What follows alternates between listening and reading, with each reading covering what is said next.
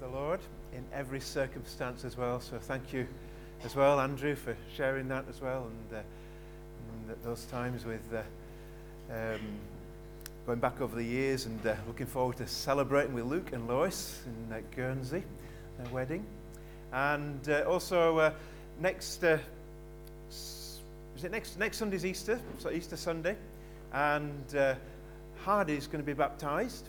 So pray for Hardy. Do you want to stand up? Then you know who Hardy is. Okay, right? There you go. So, okay. so uh, that's next Sunday, Sunday morning. I normally um, preach a sort of a Palm Sunday type message today, with it being Palm Sunday, obviously. Um, but I've, I've actually decided, I would normally do that, but I've decided not to do that this morning for a change. So instead of that Palm Sunday type message, I really do want to encourage you to come on Good Friday as a preparation for Easter. And uh, it's a shame to get to the resurrection without going through the cross. And uh, Good Friday is always a very, very special service. It's a lovely service. We meet in here, we share communion together. And uh, Dr. Alec Passmore, he's the uh, preacher. Some of you know who Alec Passmore is, but Alec Passmore was the pastor here, um, was our pastor. Uh, before me, I was his assistant for, for three years. And uh, Alec is now, he's, he's the president of the Prophetic Witness Movement International and also he's chairman of the Society for Distributing Hebrew Scriptures. And uh, he's got a great ministry, a wonderful teaching ministry, and it's a blessing to have him. He's going to be here Good Friday and then Sunday morning and Sunday evening next to Easter, to, Easter Sunday morning and Sunday evening. So do come and don't forget the sunrise, or not yet quite sunrise, at 8 o'clock next Sunday morning. Again, that's a lovely service, lovely, just informal time. We meet in the lounge and we share testimony, just a few devotional thoughts, and uh, just celebrate the rising of the sun, the literal S O N, the Son of God from, from uh, the grave. So come, and as Judah said, if, you, if you're going for the breakfast afterwards, please put your name down on the uh, sheet afterwards. Oh, just one, th- one uh, somebody mentioned as well that uh, um, we heard that David Hewitt, some of you remember Pastor Hewitt, his, his son died this week. Um, on Thursday, David Hewitt, after quite a long illness, I understand. Uh, Pastor Hewitt was one of our previous pastors um, here in the late 60s. A week last uh, Friday, I was invited to speak at Word Alive up at Church and Away. And the title that they, they gave me was enduring when discouraged. And for that, I, that message, I studied Psalm 42 in preparation. And th- that message has stayed with me. And as I've, I've prayed about it, I feel that it's right to share that this morning, although it won't be exactly the same message, although there'll be elements in it. So if you're at Word Alive, I hope it'll come fresh as well to you this morning. And the title of the message I've given is Overcoming Discouragement. Overcoming Discouragement. So if you'd like to turn in your Bible, you've got that, to Psalm 42. And actually, I'm going to read Psalm 43 after that as well, um, Ashley, because Psalm, just a bit of background, Psalm 42 and Psalm 43, actually, originally, it's thought went together. Written by the same person, at the top of Psalm 42, it says in my Bible, to the chief musician, a contemplation, the word is maskil, of the sons of Korah. The word contemplation or maskil tells us that this is a teaching psalm. And it teaches us how to handle setbacks and discouragements. It says it's a maskil of the sons of Korah. The sons of Korah were the singers who led the worship in the temple in Jerusalem. They were the, the, old, the, the worship band of the day, basically. And they were a family of singers. And it's thought that David, King David, wrote these psalms, gave them to the king, to the uh, sons of Korah, and they set them to music and made the arrangements. The setting of the psalm is thought to be when David, King David, had to flee Jerusalem because Absalom, his son, rebelled against him. This was late in David's reign. And David had to flee. He had to, he had to flee for his life. And uh, he had to abdicate the throne. He had to leave Jerusalem. He had to go into exile, and he was miles away, uh, miles away from the temple, the temple that he loved, that he worshipped in. And as he went, he was mocked and he was ridiculed. And his friends, many of his friends, many of his followers, they turned against him. And that's the setting for the psalm. It's, it's a lament, really, for the dire situation that he found himself in. So, Psalm 42, and then I'll read Psalm 43 as well. As the deer pants for the water brooks, so pants my soul for you, O God. My soul thirsts for God, for the living God. When shall I come and appear before my God, before God? My tears have been my food day and night, while they continually say to me, Where is your God? When I remember these things, I pour out my soul within me. For I used to go with the multitude, I went with them to the house of God with the voice of joy and praise, with a multitude that kept a pilgrim feast. Why are you cast down, O my soul? And why are you disquieted within me? Hope in God, for I shall yet praise him for the help of his countenance. O my God, my soul is cast down within me. Therefore, I will remember you from the land of Jordan, of the Jordan and from the heights of Hermon, from the hill Mizar.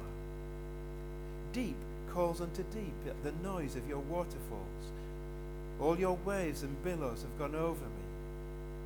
The Lord will command his loving kindness in the daytime, and in the night his song shall be with me, a prayer to the God of my life. I will say to God my rock, Why have you forgotten me? Why do I go mourning because of the oppression of the enemy? As with the breaking of my bones, my enemies reproach me, while they say to me all day long, Where is your God? Why are you cast down, O my soul? And why are you disquieted within me? Hope in God, for I shall yet praise him, the help of my countenance and my God. Psalm 43. Vindicate me, O God and plead my cause against an ungodly nation. He's speaking there of Israel, his own nation. Or deliver me from the deceitful and unjust man. For you are the God of my strength. Why do you cast me off? Why do I go mourning because of the oppression of the enemy? Oh, send out your light and your truth. Let them lead me. Let them bring me to your holy hill and to your tabernacle. Then I will go to the altar of God, to God my exceeding joy. And on the harp I will praise you, O God, my God. Why are you cast down, O my soul? And why are you disquieted within me? Hope in God, for I shall yet praise him, the help of my countenance and my God. Let's pray. Our Father God, we thank you for the Word of God, the Psalms like this, which speak to our hearts and speak today to our situations. Lord, we look to you now for your Holy Spirit to help us understand and to hear what you have to say. Help us, Lord, to uh, tune out those things that would distract us. Us, Lord, just to focus on those things that you have to say to us. So, Lord, by your Spirit, just meet with us, we pray, through your word in Jesus' name. Amen.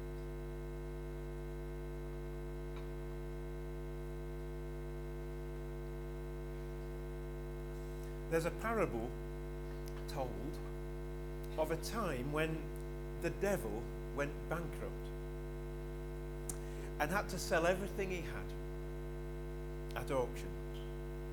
And each lot was labelled. So there was a, a lot or a section called hate. There was another one called cruelty.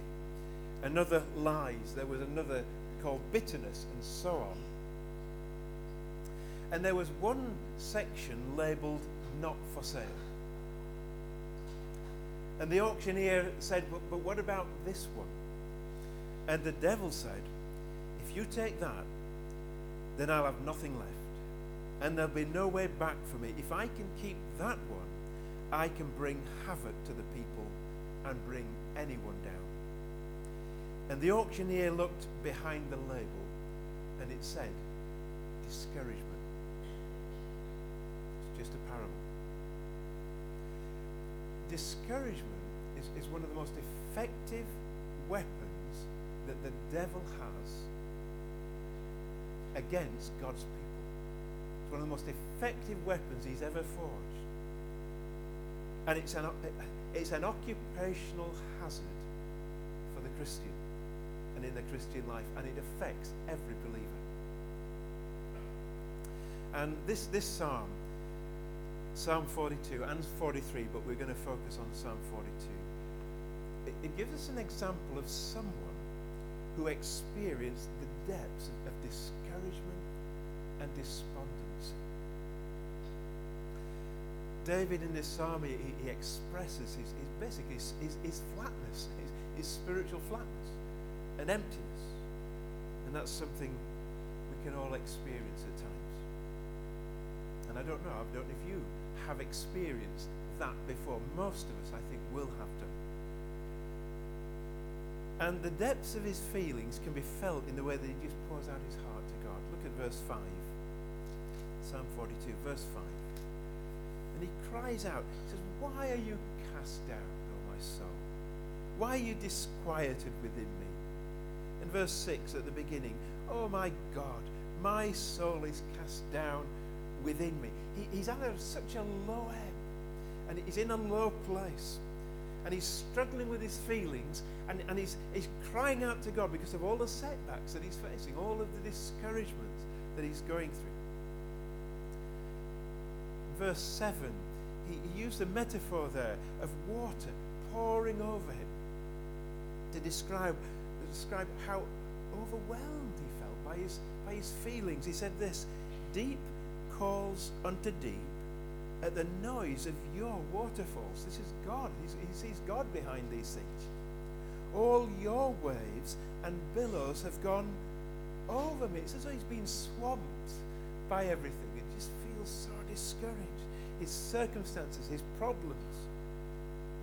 And, and it seems as though he was drowning wave after wave of, of, of troubles and sorrows.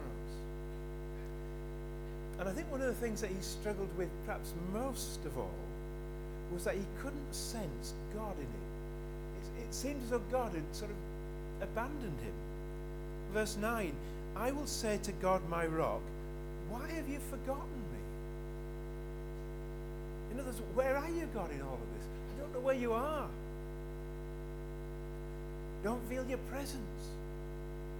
And God just didn't seem to be doing anything, or, or, or, or he seemed distant and uncaring. Now, I, I, believe God, David knew that God was there, and I believe that God, David knew that God hadn't abandoned him, but that's how it felt. Just seem like that. I if anybody's ever felt like that because of what you're going through. I, I can. i I can identify with that. Sure, many of you can. And then to add insult to injury, those who turned against him and rejected him, they taunted him. Look verse 10, verse 9 and 10. It says this I will say to God, my rock, why have you forgotten me? Why go I mourning because of the oppression of the enemy? As with the breaking of my bones, my enemies reproach me, while they say to me all day long, Where is your God? What they were saying is, You've gone outside of God's blessing. look, God's abandoned you. So you must be aware. You must be living a disobedient life because of all that's happening to you. And that just uh, added to David's problems. And the result of all of this is that David had come to where many Christians come to at some stage in their lives where he felt deeply discouraged. Maybe you feel like that. Maybe somebody here might just be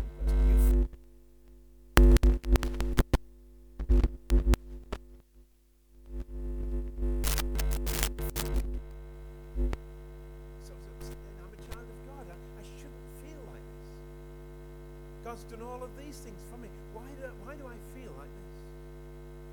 Why am I so downcast and discouragement? You know, discouragement never hits the headlines. But I, I, believe, it's been, I believe it's been responsible f- f- over the years for more people giving up in their Christian walk than anything else.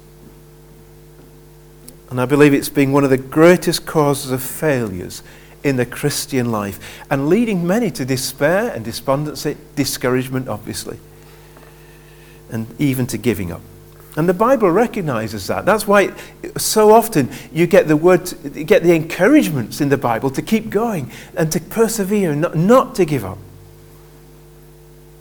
There will always be things to discourage us in our Christian life. Of course, discouragement is, is com- common to everybody, not just Christians, isn't it? But I think as Christians, there are certain things that especially come in. I mean, people do say things that discourage us. They do. That people say things without even thinking sometimes that knock us. Prayers don't get answered as we like them to be. And sometimes we pray and pray and pray, and it doesn't seem to make any difference. People we've prayed for for many years don't become Christians and they haven't become Christians. Situations that we go through can be hard at times, and we do pray. We pray that the situations would change, and there doesn't seem to be much change. Maybe we had really high hopes of things turning out differently, and they haven't done as we'd hoped for. And we, sometimes we can do a lot of p- things for people to help them and put a lot of effort into them, but sometimes they end up disappointing. And uh, we feel let down. We, we even disappoint ourselves, don't we, at times? That can be discouraging. Ministries you're in and, and service we're in can be hard going at times. And it's a bit like an uphill struggle. You lose your joy. It's, it's very easy to lose that joy of the Lord in service and become discouraged. And then there are times, aren't there, where it just feels like a battle. It does. It, and it is a battle because it is a battle. It's a spiritual battle we're in.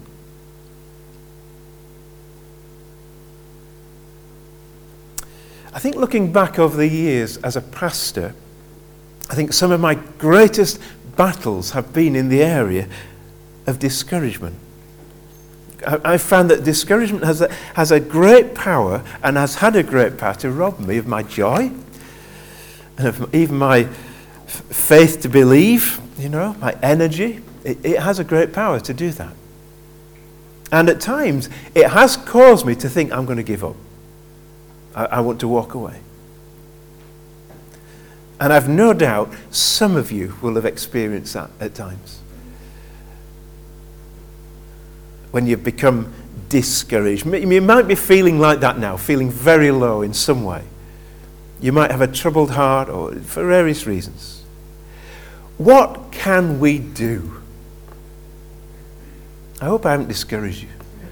What, what can we do to stand and battle and fight discouragement? Because we are. We need to do that. If we're going to live for Christ and we're going to live an effective Christian life, we have to know how to battle discouragement. What can we do? God's given us some great ways to do that, and we find some of those in this psalm. First of all, know that you're not alone.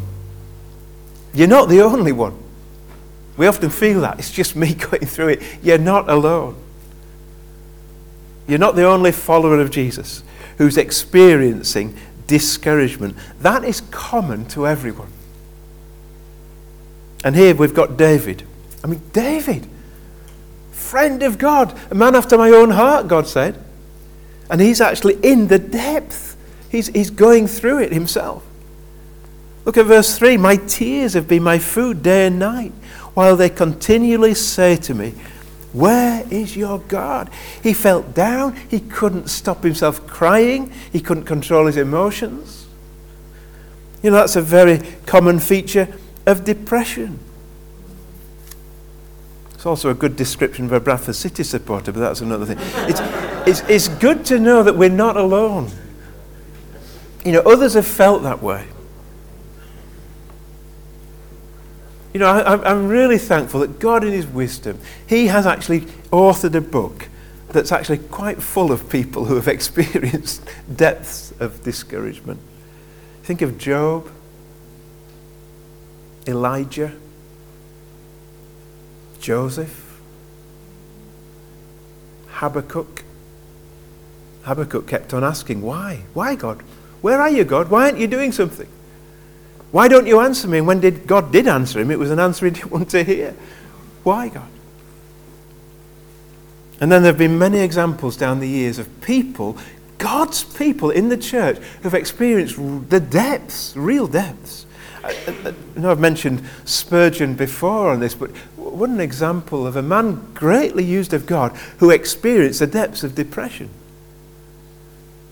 Spurgeon was a 19th century, such a fantastic preacher, used of God. And he once shocked his congregation when he said in a sermon, I am the subject of depressions of spirit so fearful that I hope none of you ever get to such extremes of wretchedness as I go to. And he experienced these recurring battles throughout his ministry with depression. And he says there were times when he would weep like a baby for no reason that he could think of. He was only 24 when he first experienced this. He said, My spirits were sunken so low that I could weep by the hour like a child, and yet I knew not what I wept for. And yet, this was a man who preached over 600 times before he was 20. He preached to 5,000 people a week in his church. His sermons sold 20,000 copies a week. People bought his sermons because they're such anointed by God. And yet he endured a lifetime of ministry that was ridiculed. And he was slandered. He faced opposition. He suffered serious illness for much of his life rheumatism, what was called Bright's disease, an inflammation of kidney Gout, gout actually ultimately killed him. It was when he was uh, 57, died of gout. So you know you're not alone. God's people have always gone through things. You're not on your own. And I think God wants us to take comfort from that. Didn't he say, it's uh, 1 Corinthians 10, verse 13, no temptation, the word is trial. No trial has overtaken you except such as is common to man. So don't think it's only you. But God is faithful, who will not allow you to be tempted beyond what you are able, but with the temptation will also make a way of escape, that you may be able to bear it. So, first, you're not alone. Secondly, be honest with yourself and with God. Be honest, especially with God and yourself. Do you notice how David, he didn't hold back, did he, in this psalm? He, literally, you know, verse uh, 5 starts off, doesn't he? Why are you cast down, O my soul? Verse 6, Oh my God, my soul is cast down within me. He's, he's just telling God how it is. Verse 11, Why are you cast down, O my soul? To be cast down means to be prostrated. Literally, he's saying, My soul, why are you feeling so flat? You know, why are you so dead? Why are you so empty? And what he's doing is admitting his feelings to God and to himself. He didn't keep it bottled up. He says in verse 4 When I remember these things, I pour out my soul within me. He's not afraid to pour it out to himself and to God. I don't think we should pour out our soul to everybody. I don't think everybody wants to hear all that you're going through. People don't. I think we have to be careful. We we have confidential people, people we can trust. It's important to do that, I think. But we can always bear our souls to God. He knows what you're feeling and what I'm feeling. He knows our questions. You know, even Jesus asked that question, didn't he?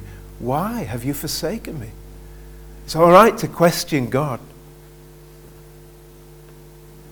And I think there are times out there we're not even sure who we're crying out to. Are we crying out to ourselves or are we crying out to God? Don't know. And sometimes I think it's, it's hard to distinguish whether we are praying or whether we're crying.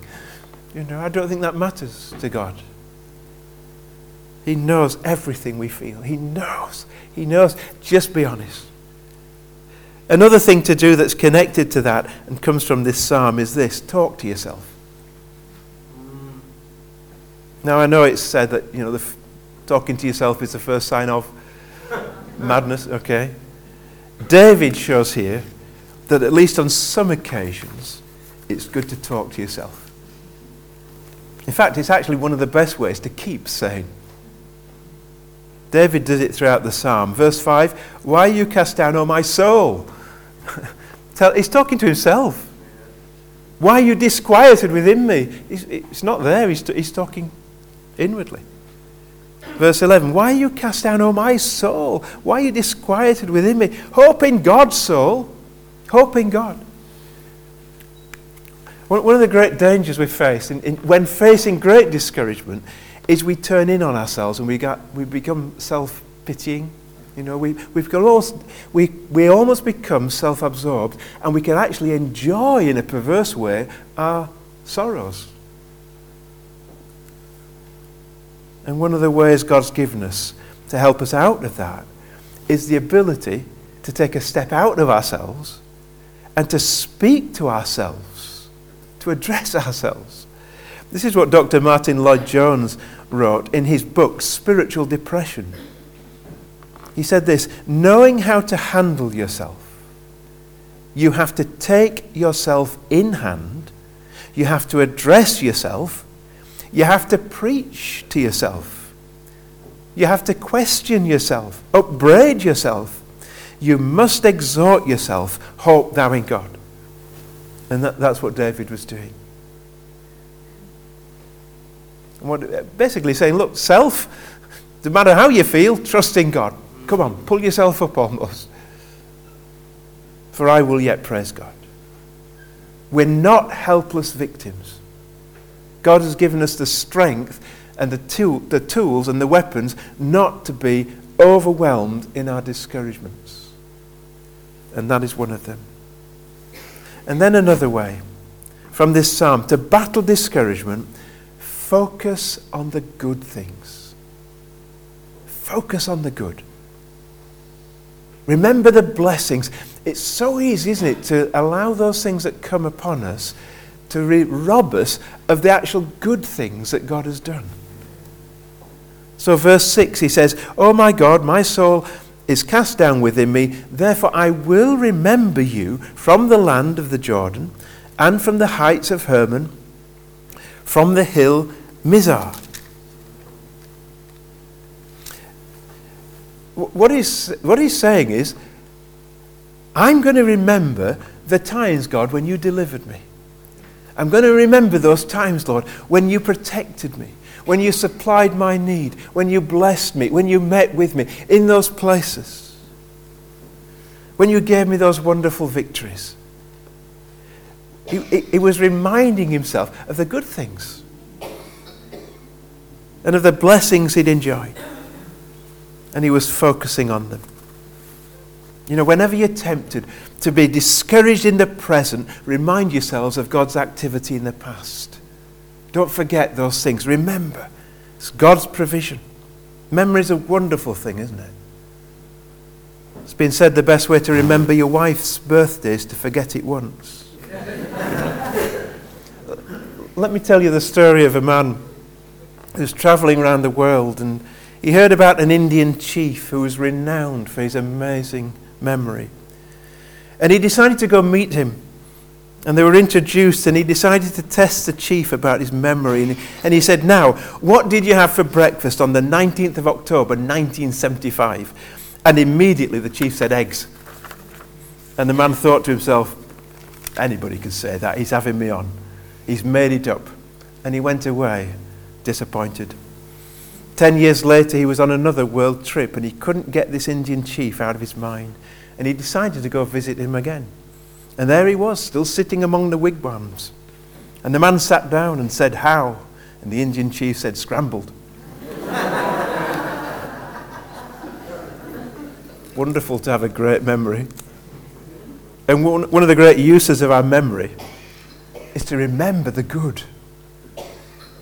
When you're disappointed by something, when you're tempted to feel discouraged, recall how good God's been to you, what He's changed in your life. Don't forget the good things,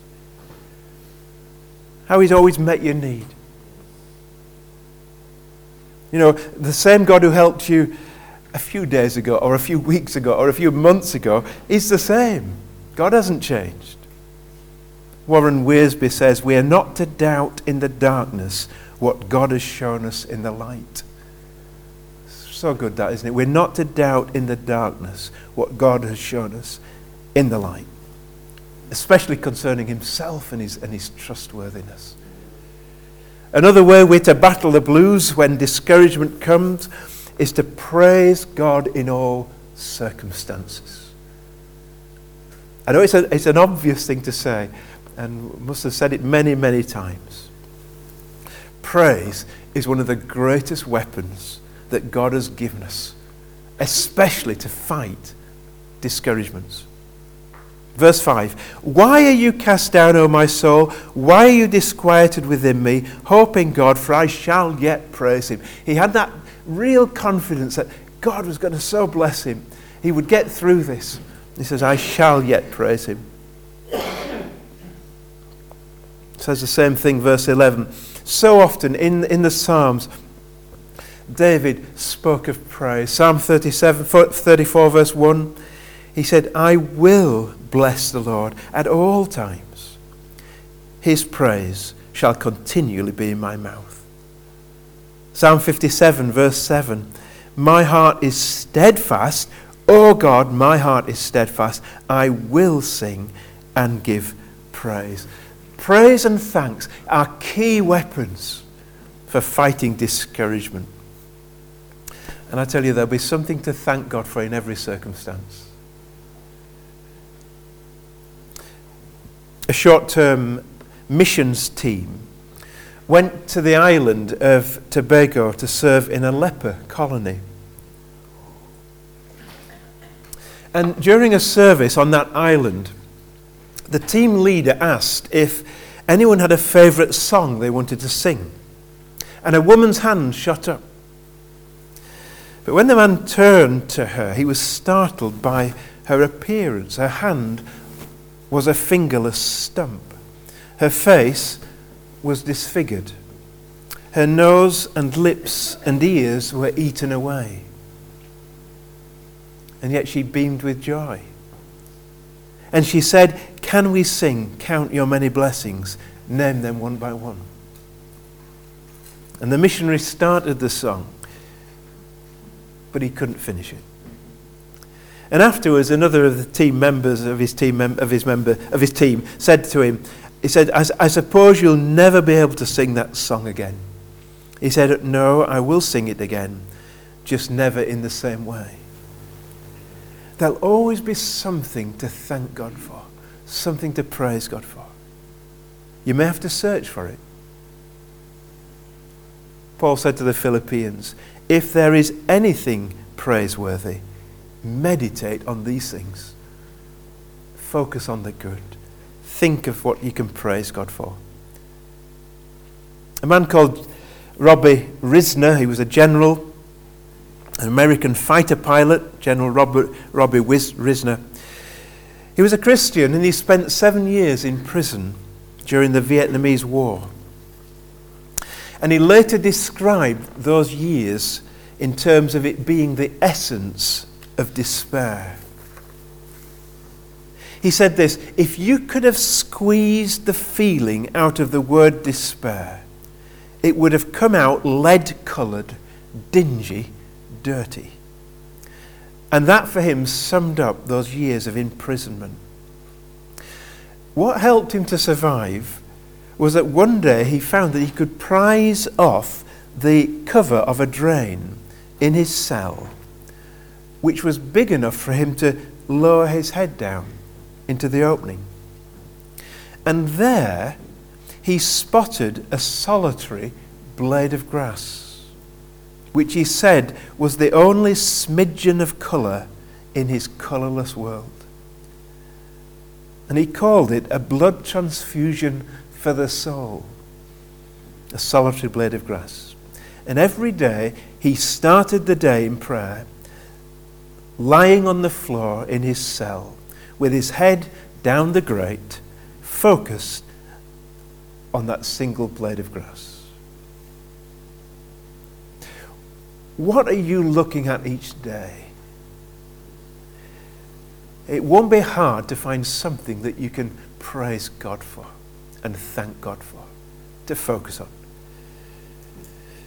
It won't be hard to find something that will discourage you. So look for the blessings Think about the blessings. Keep your eye on the blade of grass, as it were, the transfusion for the soul. You know what it's like, don't you? You, you? Especially in the Lord's work. Yeah, you can have so many blessings, you can have so much good and so many things to praise God for. And then one little thing might be something that somebody says that's negative, or something that somebody does, and it just, that, that actually, that's what you go away thinking about. That's what knocks everything out. It clouds everything, and, and you actually go away stewing over that one thing instead of thanking God for all the other blessings. And I've done that countless times. I must be an expert in that. And I've, I've, afterwards, I've kicked myself. And what have I done that for? Thank God. Don't let the one thing overwhelm the many good things. We have to fight and be on our guard against that happening by reminding ourselves of all the blessings. And that takes us to the final weapon, if you like. Raise the shield of faith. Raise. God's given you a shield of faith. That's part of the armor of God. Look at what, how David raises that shield. Verse 5 Why are you cast down, O my soul? Why are you disquieted within me? Hope in God. He's raising the shield. Verse 8 and 9 The Lord will command his loving kindness. He's raising that shield. The Lord will and in the night his song shall be with me. A prayer to the God of my life. I will say to God, my rock, why have you forgotten me? Why go I mourning because of the oppression of the enemy? So even in his sense of forsakenness, he reminds himself that God's his rock. He raises that shield.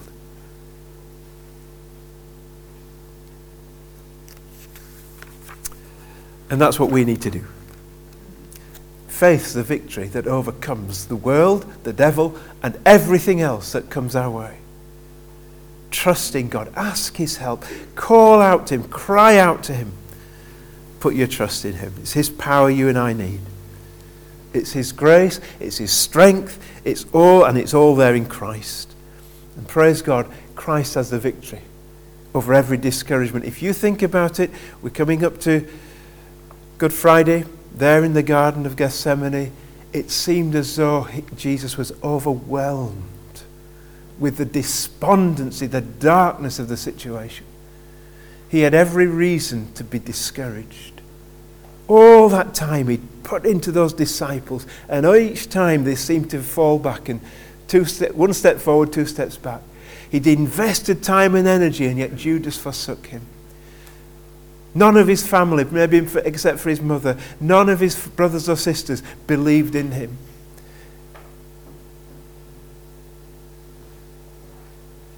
Carried out thousands and thousands of miracles. And yet people flocked him to be healed and then flocked away. And they deserted him. There's nothing that you go through or I go through that he has not gone through. There's nothing he hasn't faced. He, he, he knows the depths of discouragement. And that's why we need to turn our eyes on Jesus and look full on his wonderful face, and the things of earth will grow strangely dim in the light of his glory and grace. And Christ lives in you and me.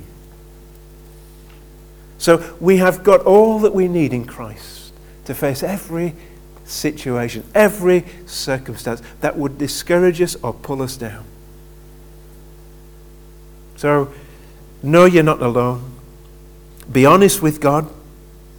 Talk to yourself. Speak to your soul. Focus on the good things. Praise God in all circumstances. And raise that shield of faith. You don't have to remember all of those. Maybe just one thing.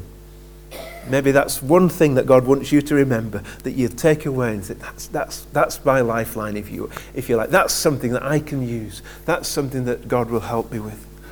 And I need to put into practice.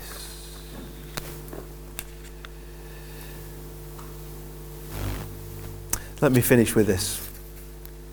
I think the beautiful thing to remember is that God is so great, He can use even the discouragements we go through to turn us to Him. He can use the frustrations, and God, in a wonderful way, can use all the disappointments, and He uses them in our lives to teach us more to rely on Him. They're not wasted in God's hands. And that's what the very first few verses tell us. Let's just finish with these two verses. As the deer pants for the water brooks, so pants my soul for you, O God. My soul thirsts for God, for the living God. When shall I come and appear before God? As the deer. I understand that whenever a deer senses danger, it will run to a stream. Some think that's to avoid the scent being left, but others think there's another reason that the deer is fleeing to the water because it develops in its fear a desperate thirst. That fear stimulates this physical longing for water, a strong desire for water. And, and, and David's picture, picturing himself like a deer on the run in desperate times, in desperate need of refreshment, and, and in his predicament, he's got this longing. God stirs up this longing for God, to meet with God in that situation. And he's, he's, he's got this soul thirst for the living God. And so he seeks for God in what he's going through. Just as a deer instinctively knows where to find water, we need to seek after God in our circumstances. And he is there and he will meet with us. Let's uh, bow in prayer, shall we? I'll invite the band up. And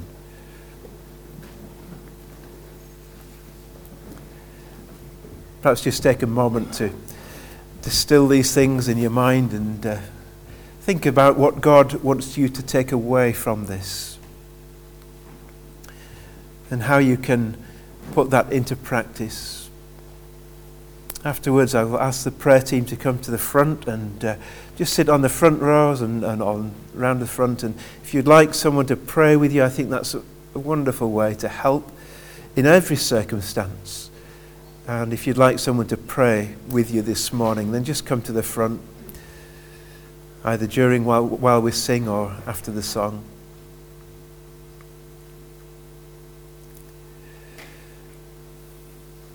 Lord, thank you that uh, you have gone before us. We thank you for a Savior.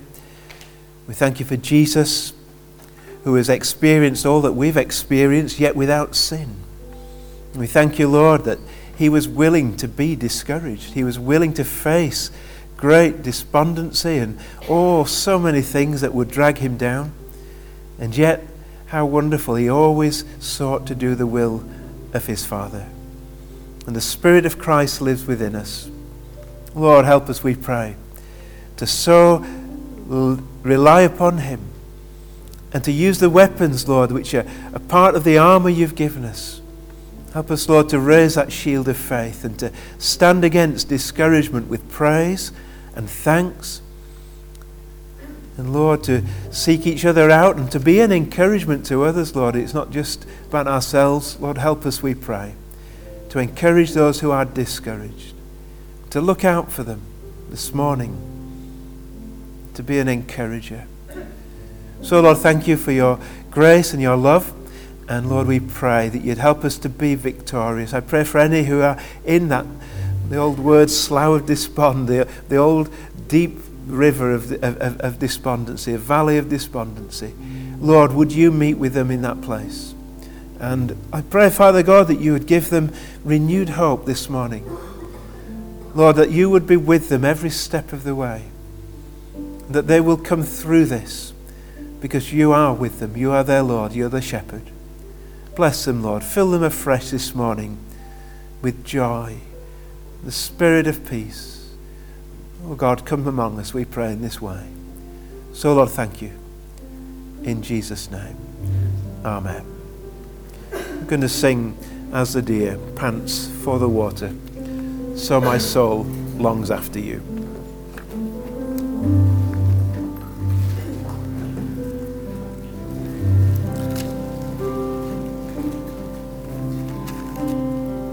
Stand to sing.